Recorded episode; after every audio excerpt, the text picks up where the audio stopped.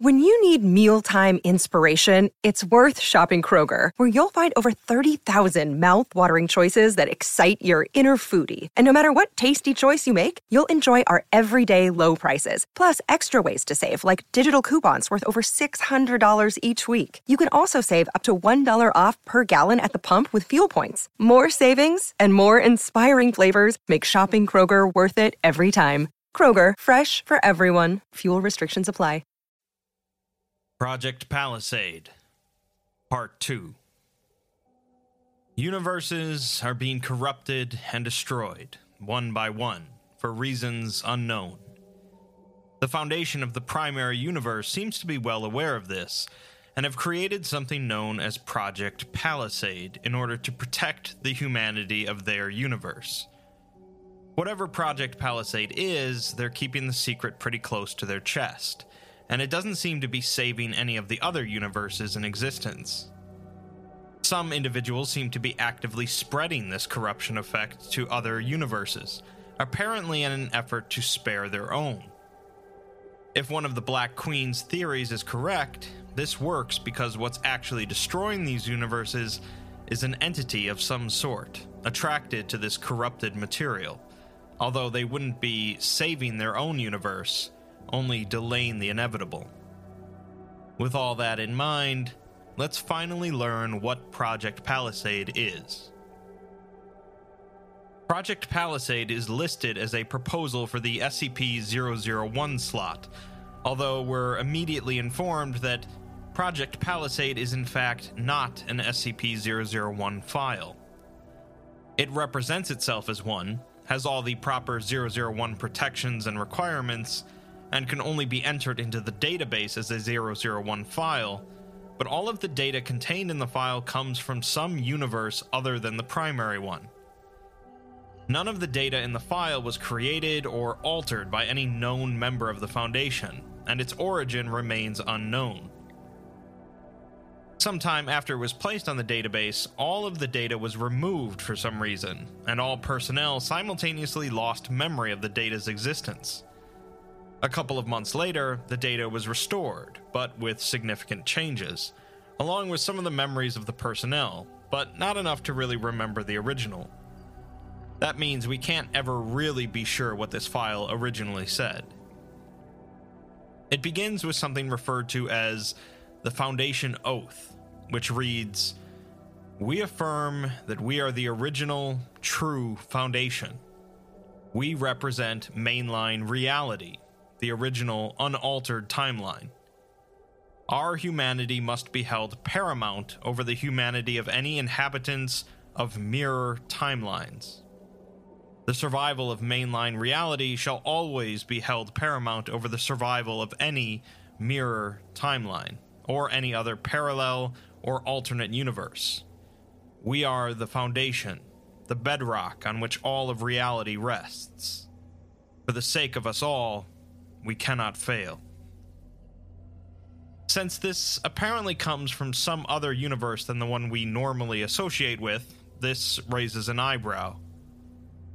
It lists Project Palisade as Thaumiel class, meaning that it's an anomaly that helps the Foundation function in some way. It stresses the need for absolute secrecy of the project, and goes into the standard operating procedures.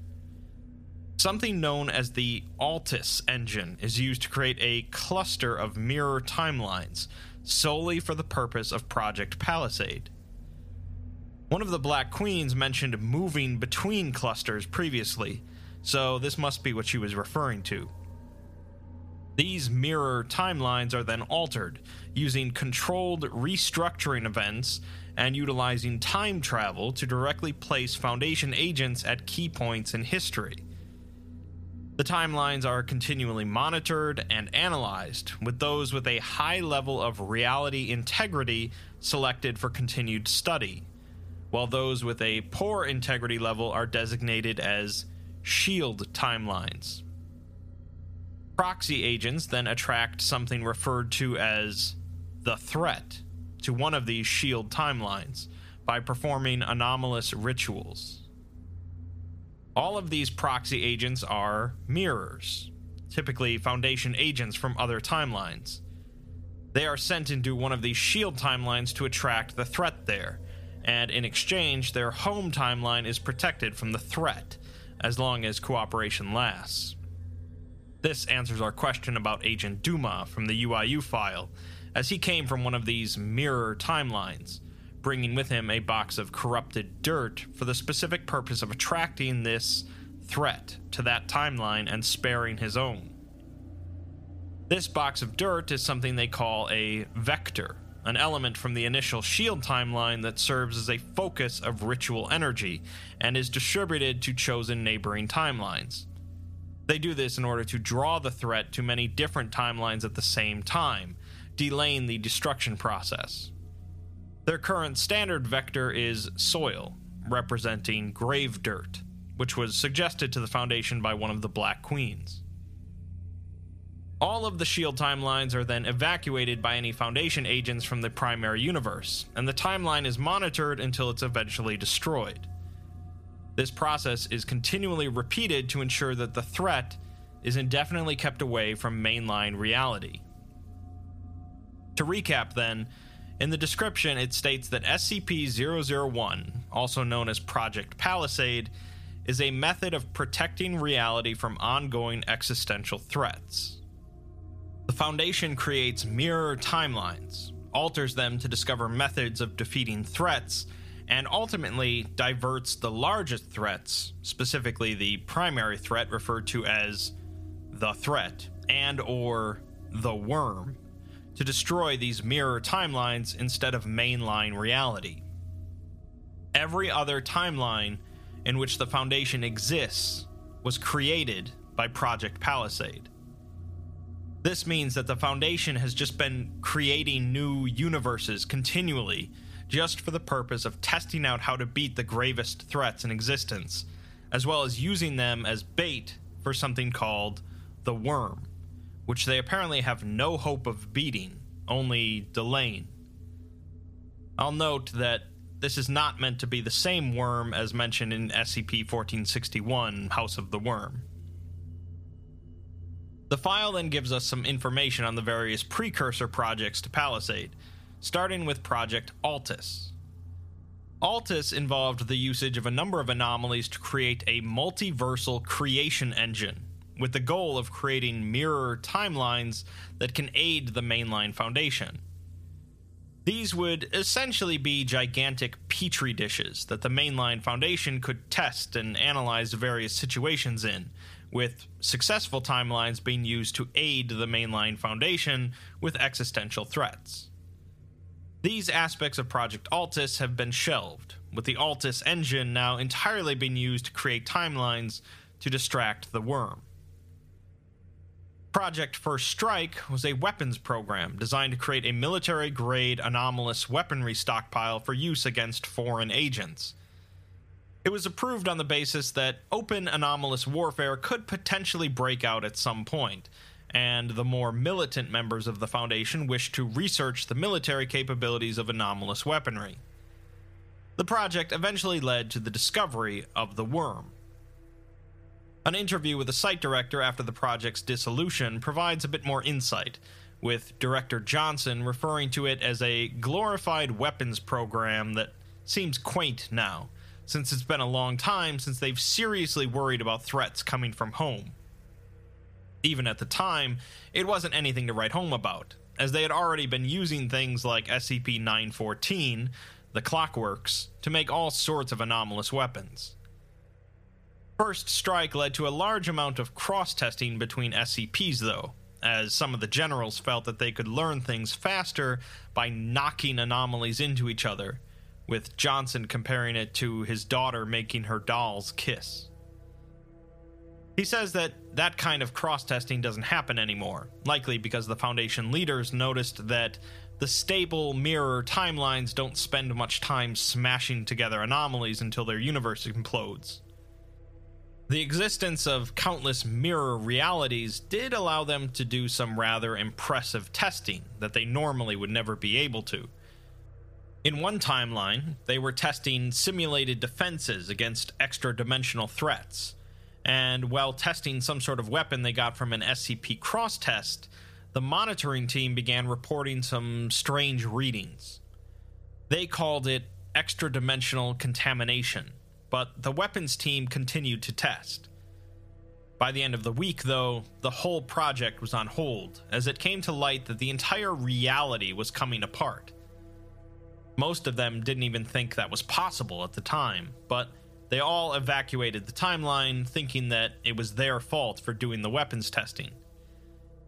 Johnson remarks on how funny it is that they felt guilty about the destruction of one timeline, when nowadays they go through them like toilet paper. After a month, they discovered the true reason behind the timeline's destruction, and they wished that it had been because of weapons testing instead of the worm. Analyzing the destruction of that timeline revealed that there had been a number of tears in the space time matrix of the reality, which were growing larger at an exponential rate. The Foundation decided that there was no way they could attempt to fix the tears, and so they sealed off access to the timeline. Four days later, the reality vanished, with similar patterns showing up in neighboring timelines.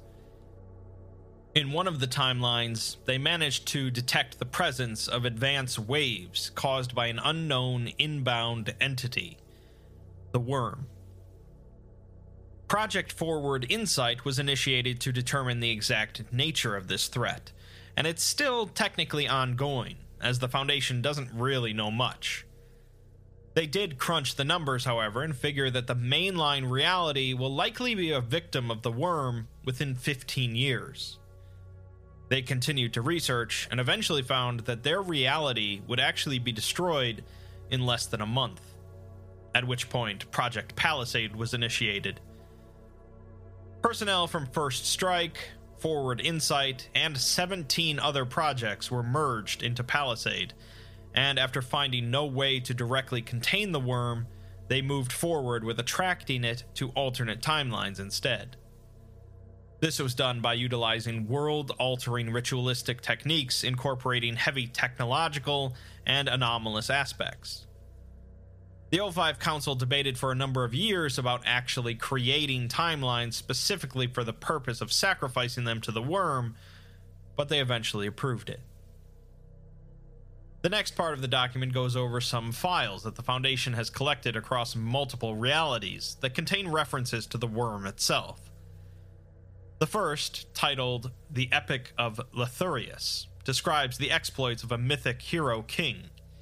It reads And Lethurius passed through the veil beyond to do battle with the sons of the void. And the first son of the void did arise, the worm, he who lives between, cleanser of realms.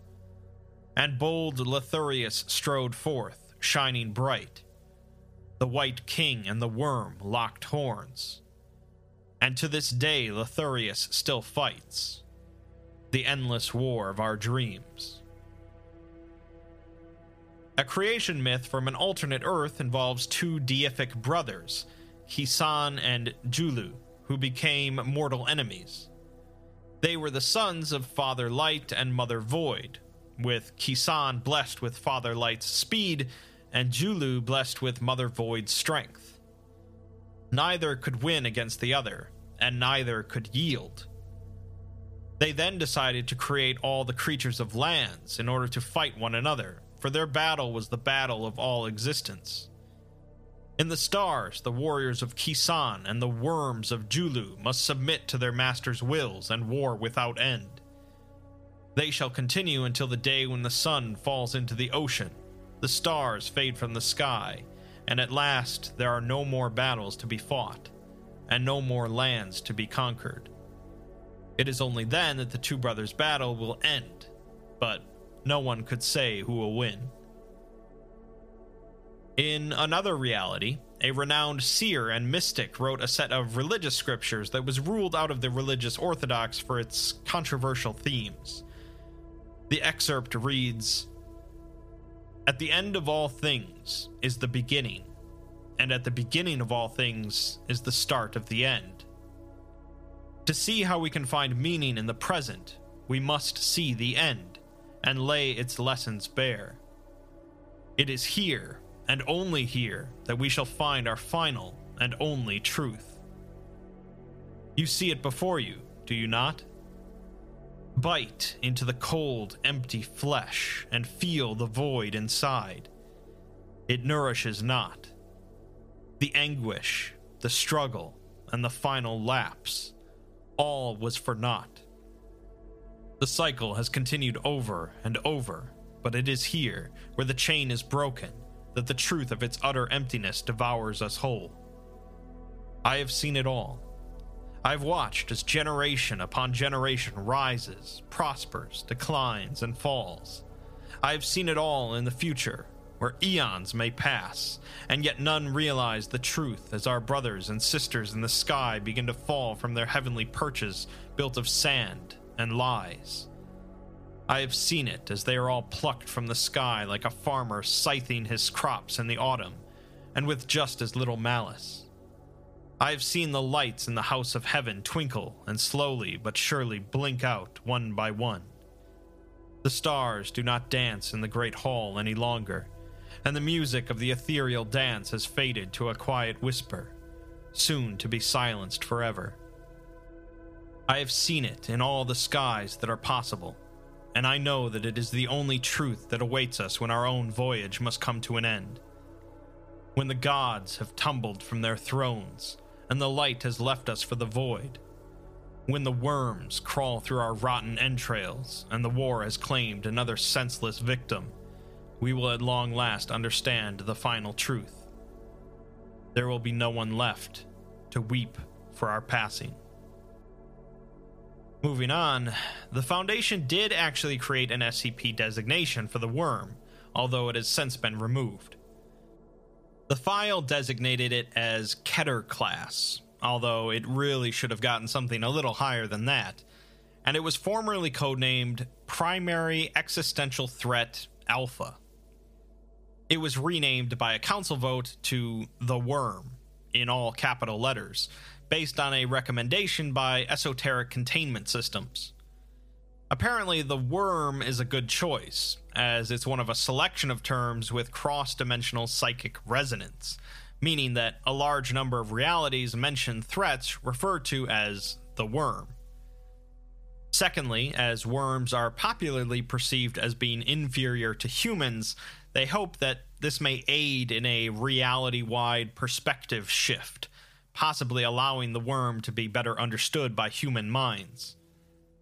They also accept the term the threat, as it seems to be what most people end up calling it. It describes the worm as an extra dimensional entity that destroys realities slash timelines, although they're really not even sure if it is actually extra dimensional. They have yet to perceive the worm itself, only its effects, in which it causes realities to break down, ranging from disappearances of physical locales to disappearances of laws of physics, until eventually the timeline disintegrates entirely. They're not really sure how it even does this, but it does seem that the worm only targets unstable timelines, avoiding those with good structural integrity by purposefully creating unstable timelines, they can thus draw the worm towards them, delaying their own demise. They have no other way to control the worm, and if left unchecked, they believe that it will certainly reach and destroy mainline reality before long.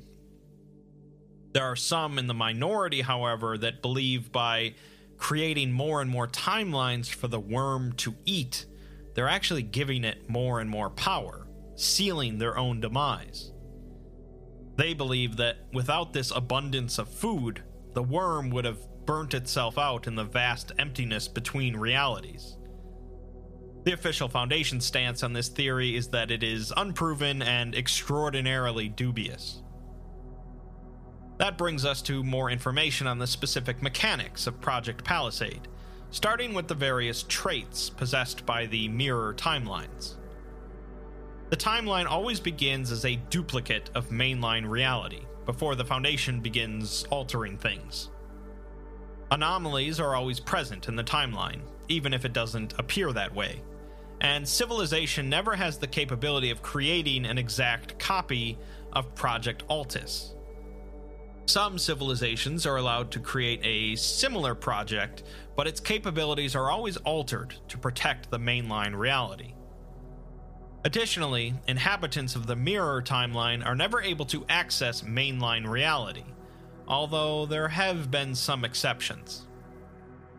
An entity classified as SCP 3812 in its originating timeline was able to ascend upwards through multiple levels of reality, including the mainline one, although it doesn't seem to have done anything by doing so.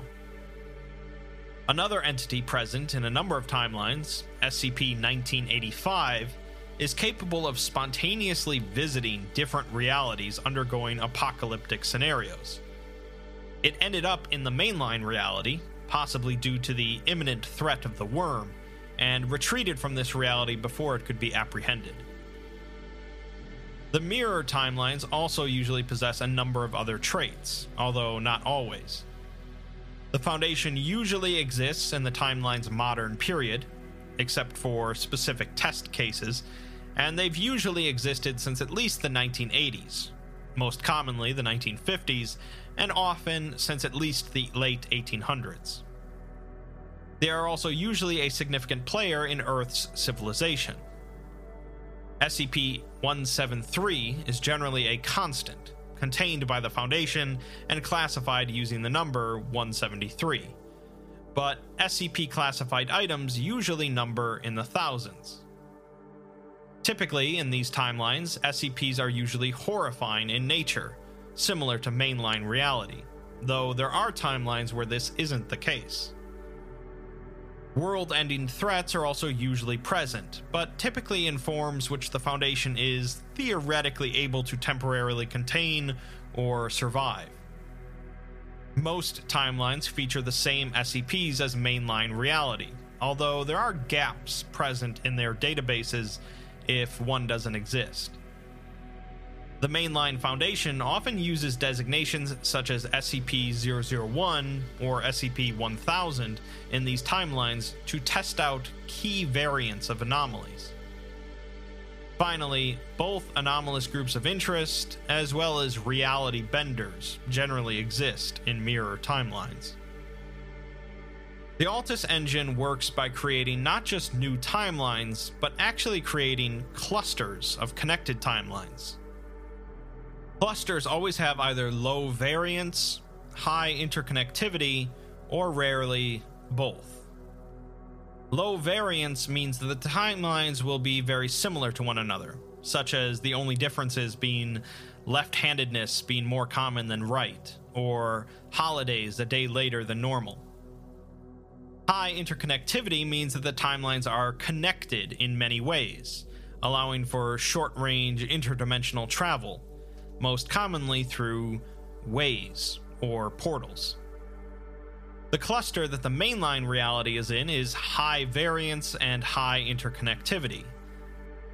Most of the neighboring timelines didn't even feature humans at all, but the interconnectivity allows for numerous anomalous gateways.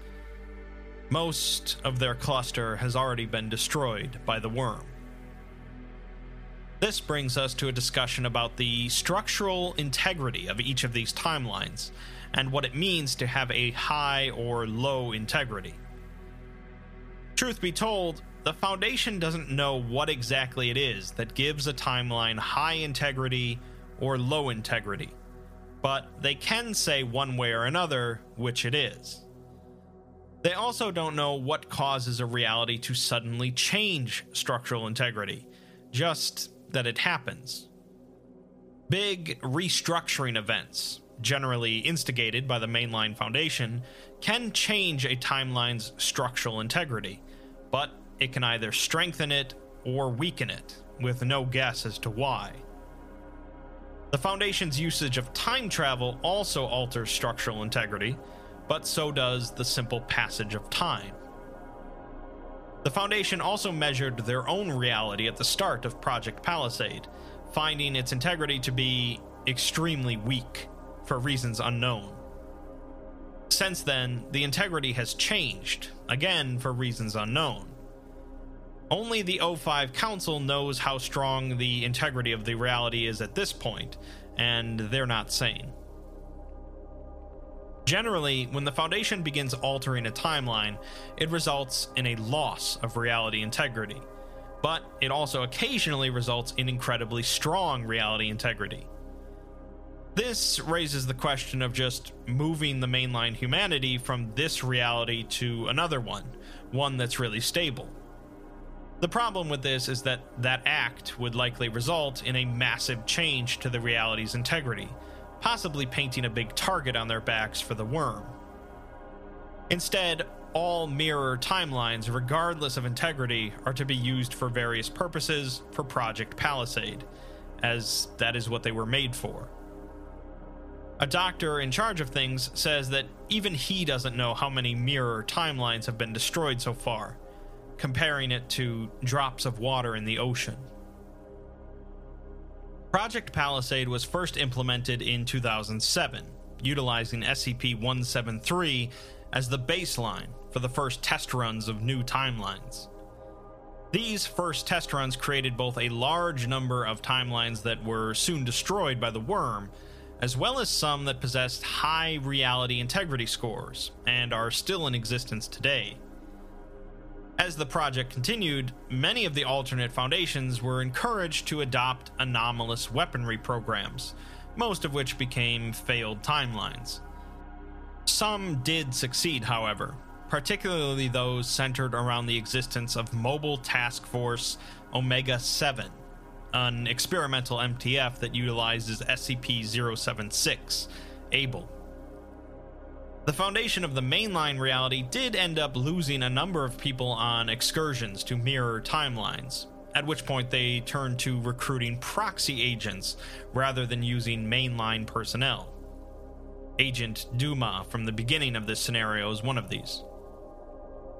Their first test run ended up resulting in a majority of extremely low quality timelines, which was beneficial for the purposes of Palisade.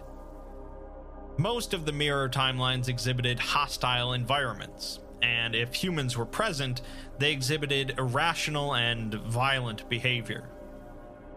A number of clusters also simply vanished without a trace or explanation, perhaps due to the worm or perhaps due to other reasons. Their next test run of timeline creations continued to use SCP 173 as a baseline, along with a few other key variants such as SCP 529, Josie the Half Cat. By 2008, they had moved on past the test runs and were now creating timelines in mass. They had also standardized the rituals for altering the timelines, and had began using a number of key variants to distinguish different timelines, classifying them as SCP 001. This would be the explanation for why there are so many proposals for SCP 001.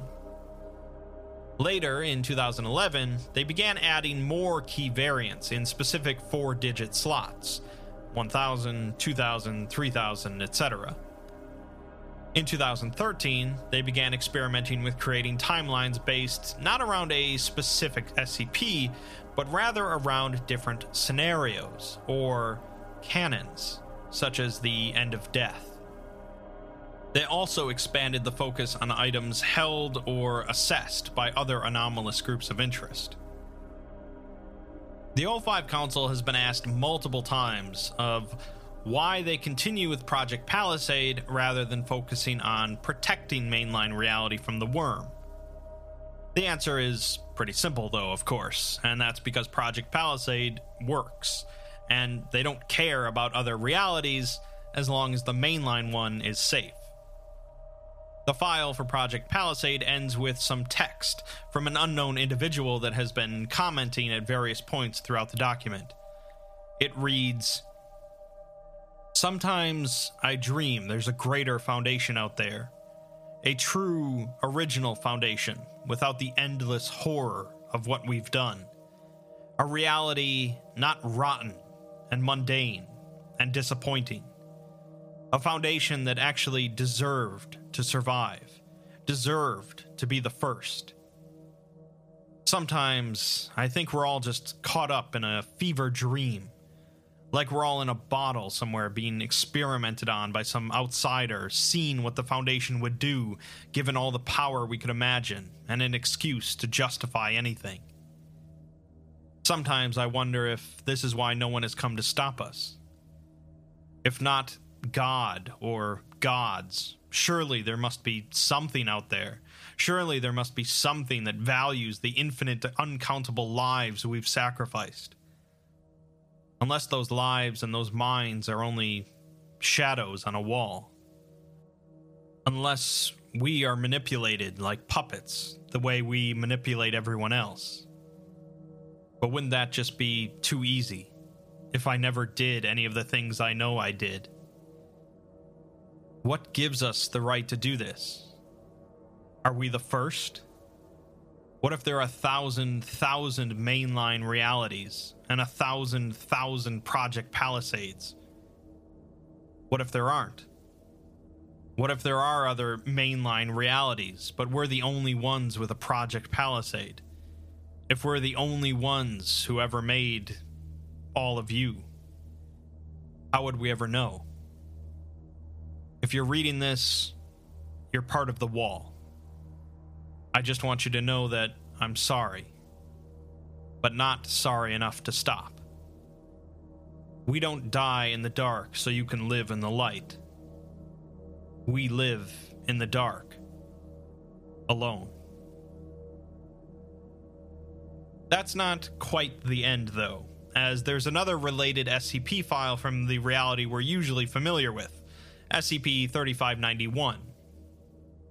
3591 is the apparent corpse of a massive entity. They're not quite sure due to the difficulties in observation, but it has characteristics of both a biological organism and a mobile mechanical structure. It's believed to be roughly humanoid, but anyone that looks at it expresses uncertainty about that, reporting an additional impression behind or disguised by the humanoid form. People usually mention a fallen tower, a moving chasm in the ground, a spacecraft resembling a cetacean or other large animal, a faraway figure with its back turned, and a partially broken moon. Beyond that, the Foundation can confirm that it is physically massive, able to cover hundreds of square kilometers. It possesses limbs, some of which most likely could be used for locomotion were it alive, and it's capable of distorting reality, both of itself and where it's located. As for where it's located, it's in the remains of a suburb in California, where it reportedly fell from the sky or from somewhere unknown, destroying the town and surrounding area. Everything about its arrival is inconclusive due to the difficulty people have in perceiving it. Some described it as a crashing spaceship or UFO. Some described it as a falling giant and some described a hostile military engagement that resulted in its death. No military forces, anomalous or otherwise, were known to be present at the time. A small number of the witnesses recall watching it die, but can't specify any details. Seven months after discovery, they found that there are a number of incisions or doorways on the giant's exterior, allowing for interior access. An MTF was sent in to investigate, starting with one of the limbs. The group discusses whether or not this thing's even dead, but apparently they had another MTF, an anomalous one known as the Silencers that deal with the undead, confirm that it's definitely dead. They approach the entity and report what exactly each of them are seeing when looking at it. One sees a giant face and arm, but she can't make out the rest of it, remarking on the size of the entity. She says that its face looks like a classical giant, almost human, but she can't say exactly what makes it not human, as if it might have bug eyes and feelers at any moment. Another member says that they see a starship, like something from an old sci fi novel or Star Trek, with big sweeping curves. They also say that it looks damaged from battle, but it's kind of breathtaking. Another sees a roughly humanoid form superimposed over a fallen tower, reminiscent of a ruined medieval castle, but futuristic or alien in a way. The fourth member sees a shifting image of a moving city, half broken and made of brightly colored crystals and stones, but also sees a void in reality, a dead snowy forest, and a huge infinite pit with a cracked glass pathway over it. The team continues on to one of the incisions in the limb and remarks again on what they see. One sees it as a gaping wound, another sees it as kind of a incision but also a crumbling stone doorway. The third sees it as a damaged spaceship entrance, and the fourth sees it as a crystal archway, or a gap in the trees, or a tunnel into a cavern, or a void on all sides. All of them thus remark that it's damaged in some way, and not a natural opening.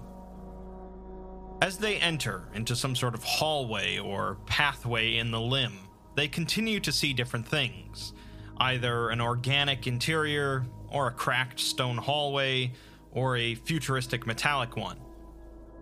The fourth member, who has been shifting between a number of perspectives, can't seem to resolve any one image anymore, blaming it on her extrasensory perception training. It could be a sort of defense mechanism, or it's just not from this reality at all. The feed with the MTF cuts out for a minute, and when it comes back, all of the members are seen staring at one another in surprise. They report that they all experienced something like a noise or an echo. They experience it again a short time later, at which point they feel that the interior of the entity is growing smaller around them. A third cutout occurs, and when it resumes 11 minutes later, the camera feeds show the team running through empty space. The feeds cut out again for 36 minutes, at which point they're seen exiting from the entity, exhausted.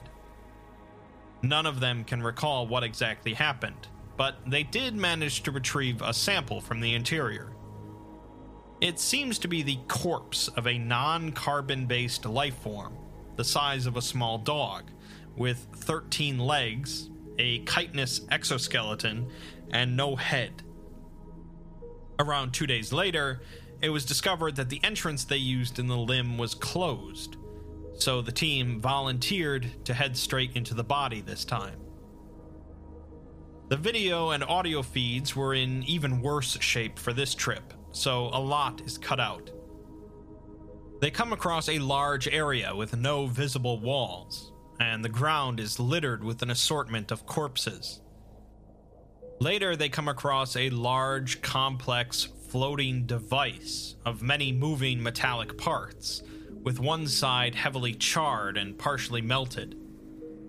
Curiously, all of them perceive the device in the exact same way, unlike everything else here. Later, they're seen standing at the edge of a massive drop off with no bottom visible.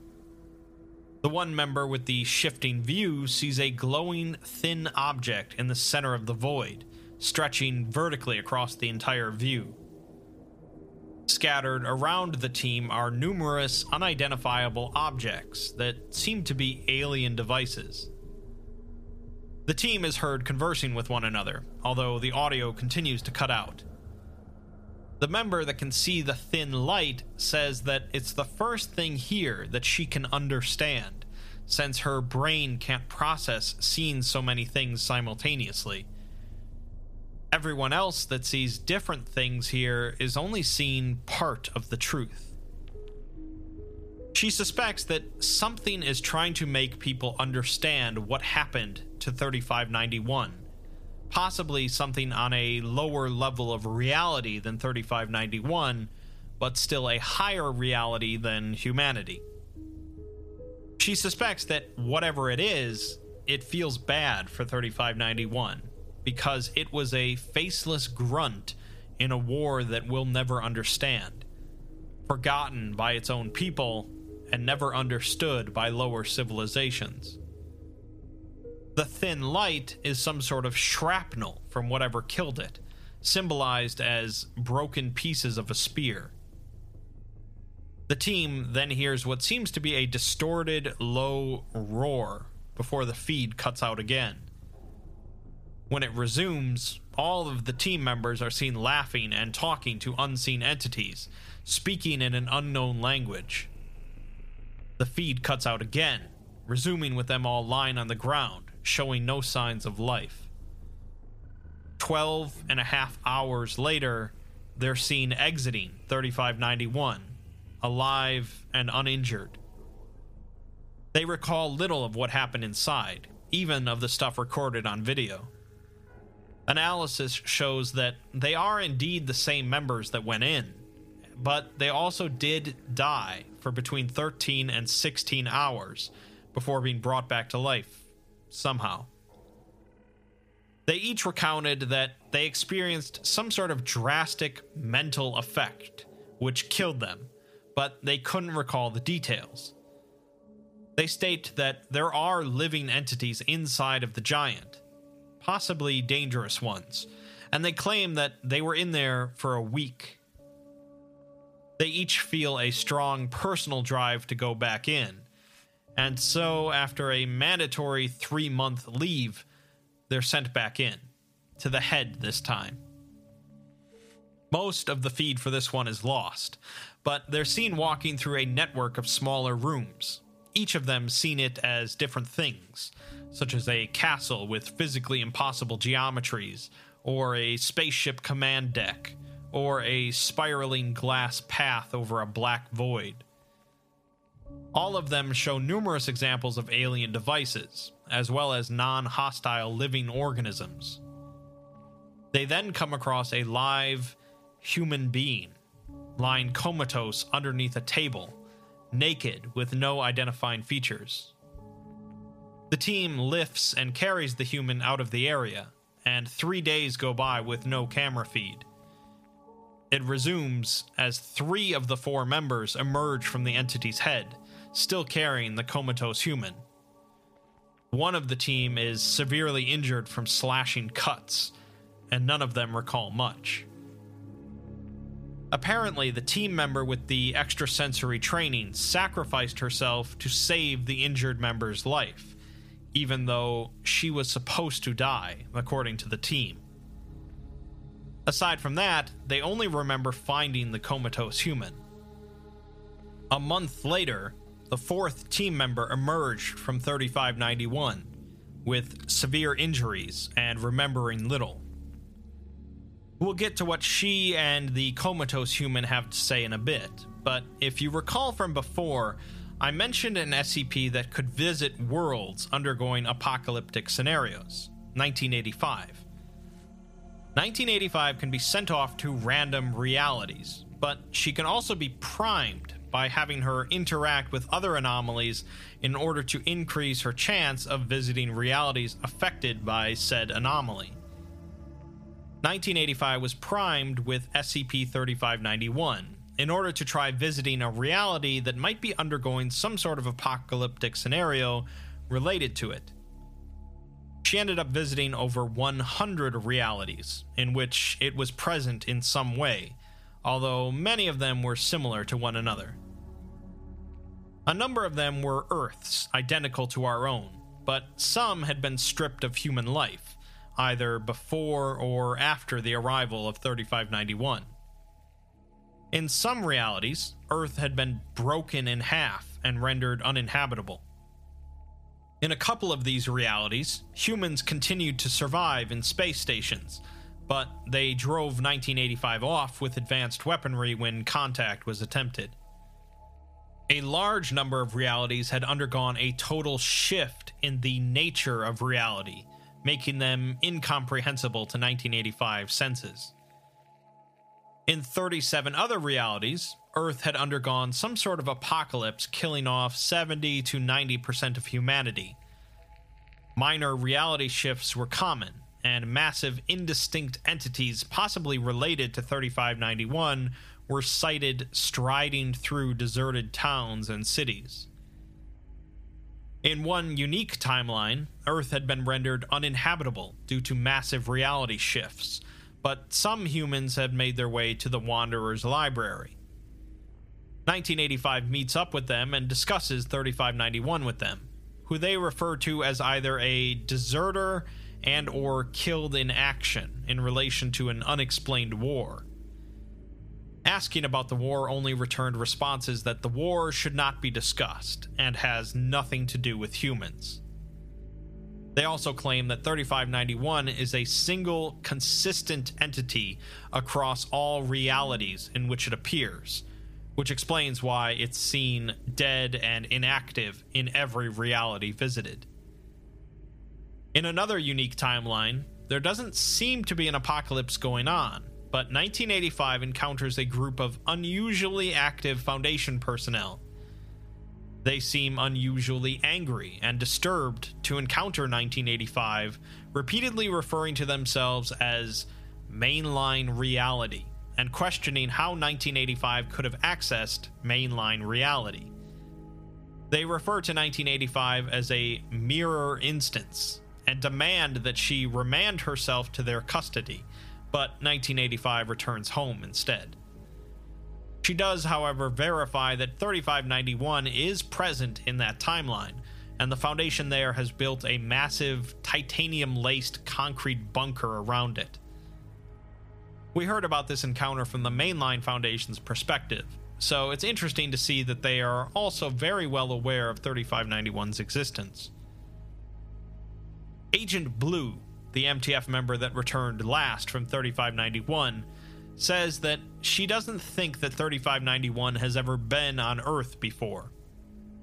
It's an entity, but it's also a machine, and a place, and a structure, and maybe even a world.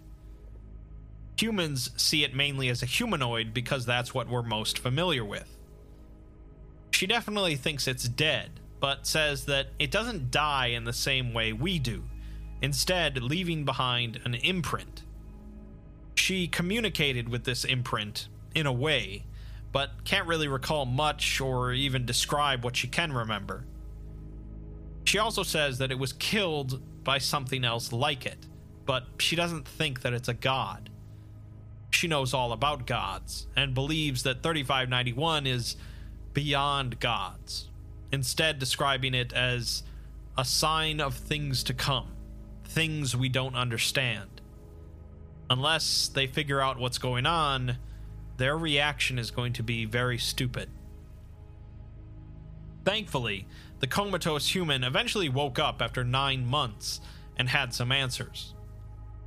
He seems to be an ordinary human in poor health that likely used some anomalous techniques to survive. It's also clear that he came from an alternate universe or parallel dimension. Initially, after waking up, he spoke in several unrecognizable languages and laughed hysterically, before eventually beginning to recognize English phrases and finally returned to fluency. He refuses to give his name, but says that he is a human, coming from a reality largely indistinguishable from this reality. He is aware of the Foundation, although he refuses to clarify his relationship with them. He also claims to have changed his physical and mental form in order to escape, although he doesn't clarify what he was escaping from. He seems to believe that this reality is his home reality, and so far the Foundation hasn't tried to dissuade him of this belief. He claims to not remember the details of how he ended up in 3591, but says that it wasn't a surprise. He says that he's a stowaway, just like everything else in 3591. He can't explain what 3591 is to them, as even showing them the things he's seen would break their minds. And in the end, it doesn't matter. He says that the giant isn't special, comparing it to a woman stepping on an anthill. To the ants, the woman is the biggest thing that's ever happened to them. But the woman isn't special, as there are plenty of things in the world bigger than the woman. It's just that the anthill is even less special. He says that the giant isn't dangerous, since it's dead, or at least it's not dangerous on purpose. He tells the Foundation to re examine their data if they think that it's causing apocalypses. He then goes on to discussing the war that killed the giant, describing it as a war being fought by things we can't even understand. This giant, even though it's bigger than gods to us humans, is just the lowest of the low, faceless army grunt in this war. It didn't come here for any special reason. It was just killed in battle and fell to Earth. He moves on to discussing World War I and how terrified the soldiers must have been upon first seeing the effects of mustard gas or the first tank. He says that we're not the soldiers, we're not even the civilians watching as their homes burn. Instead, we're just the rats and mice whose nests the tanks crushed on their way to the battlefield, or the rabbits whose burrows were accidentally filled with mustard gas, or the bugs crushed beneath soldiers' feet on their way back to the trenches. The rats, rabbits, and bugs may believe that the soldiers and tanks exist just to destroy them, but they're just stupid, like we are. He then says that he knows all about the worm and Project Palisade, and says that he knows what they think the worm is, because he used to think it too. That the worm is some sort of ultimate destroyer god. He claims that it's not, though, instead, comparing it to a military drone strike, one that misses and hits some random civilians. The worm wasn't ever even aimed at us, as the gods above gods above gods fired it at something actually important and missed. From what he's learned, the worm isn't even on the level of a missile, comparing it instead to a thrown rock in a war that uses bullets and tanks and nukes, and it just so happened to ricochet in our direction. And because we're human, and they're the Foundation, they devised a way to keep the rock bouncing mindlessly around us, maybe forever. It'll never stop bouncing, because we aren't even on the level where we could just step aside and avoid it. He says that he left all of this behind, hitching a ride on one of these faceless grunts to slip away from humanity. He then realizes that he's not actually in the mainline reality and he's been telling all of this to one of the mirror timelines. He ceases to speak from then on. And so the foundation we're accustomed to continues on in ignorance of their place in the hierarchy of realities, just one of countless foundations created by one that believes itself to be the one true foundation. Whether or not it is or isn't, isn't really relevant, as they likely all believe they're from the mainline reality. Truth be told, there might even be more than one that's pumping out countless mirror timelines. The foundation behind Project Palisade will continue to make new timelines in order to keep the worm from destroying them, as well as utilizing them for all sorts of testing. The Project Palisade documentation implies that all of the various canons and scenarios that we're familiar with are just products of the Mainline Foundation's testing and they're going to continue testing out various doomsday scenarios just for the purpose of maybe drawing in some other deific entities that can deal with the worm for them. All the while, they're nothing but the most insignificant of insects compared to the entities doing war above them. They've put up a workable palisade to defend against the rock thrown in their direction but they're certainly not prepared if the bombs start falling.